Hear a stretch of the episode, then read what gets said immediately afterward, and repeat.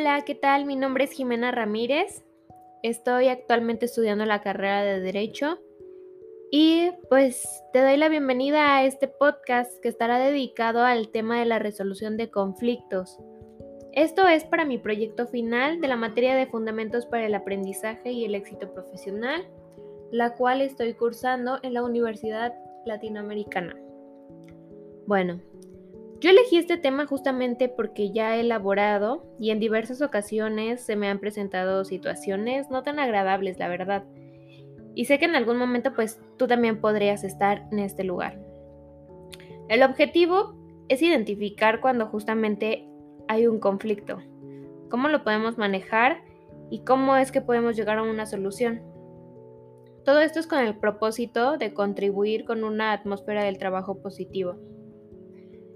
Les voy a dar una definición, la cual dice, el conflicto es una consecuencia de una situación de divergencia social, que sostiene a personas o grupos sociales separados al poseer intereses y o valores distintos. Esto lo dijo Silvia García en 1996. Como bien lo comenta, hay diferentes tipos de conflictos. Pueden ser de relación, de interés, estructurales o simplemente de valores. Hay diferentes niveles. Los intrapersonales, que son ideas que no son compatibles. Los intragrupales, que son grupos pequeños. Bien podríamos tomar el ejemplo de una empresa, una familia, una pareja. Y el intergrupal, en donde empiezan las masas eh, pues grandes. Los estilos de afrontamiento son distintos la competición, evitación, la acomodación, donde estamos dispuestos a ceder eh, con tal de agradar a alguien, y la colaboración, que realmente es lo que se busca, una solución para ambas partes. En esta ocasión les voy a presentar tres métodos que podemos utilizar para la resolución de conflictos, las cuales son la mediación, el arbitraje y la conciliación. La mediación va de que dos personas que tienen una disputa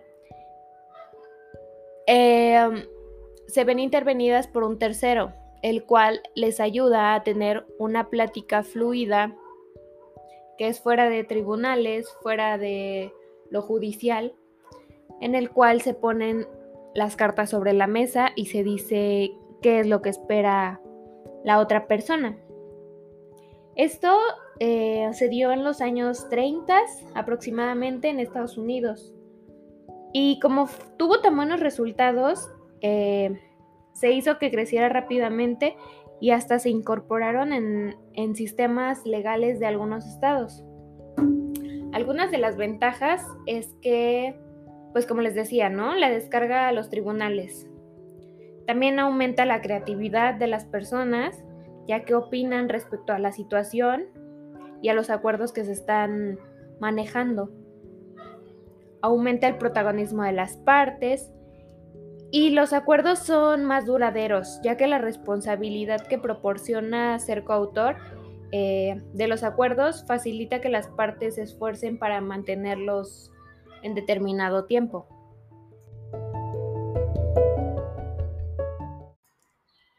El público en general parece preferir también la mediación por ser una instancia que es muy pacífica.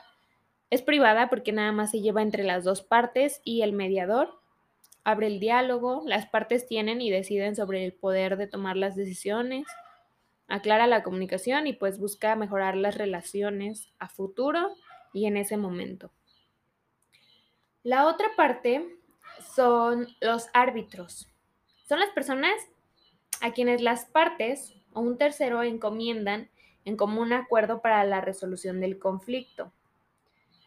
Son a quienes las partes confieren a la potestad de decidir, que pueden ser personas naturales o jurídicas, o en una institución arbitral.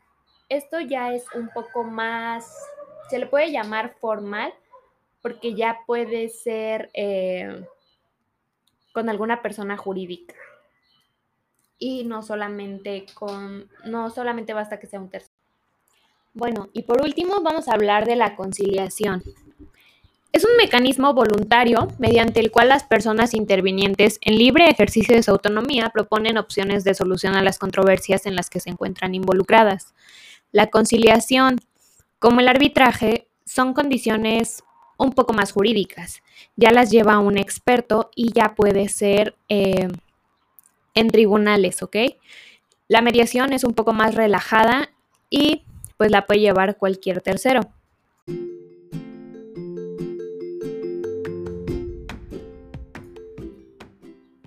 Y pues bueno, eh, es un poco reducido el tiempo que me dan para darles la información necesaria porque es muy extenso este tema. O sea, si nos fuéramos de uno por uno, la verdad sería un poco tardado.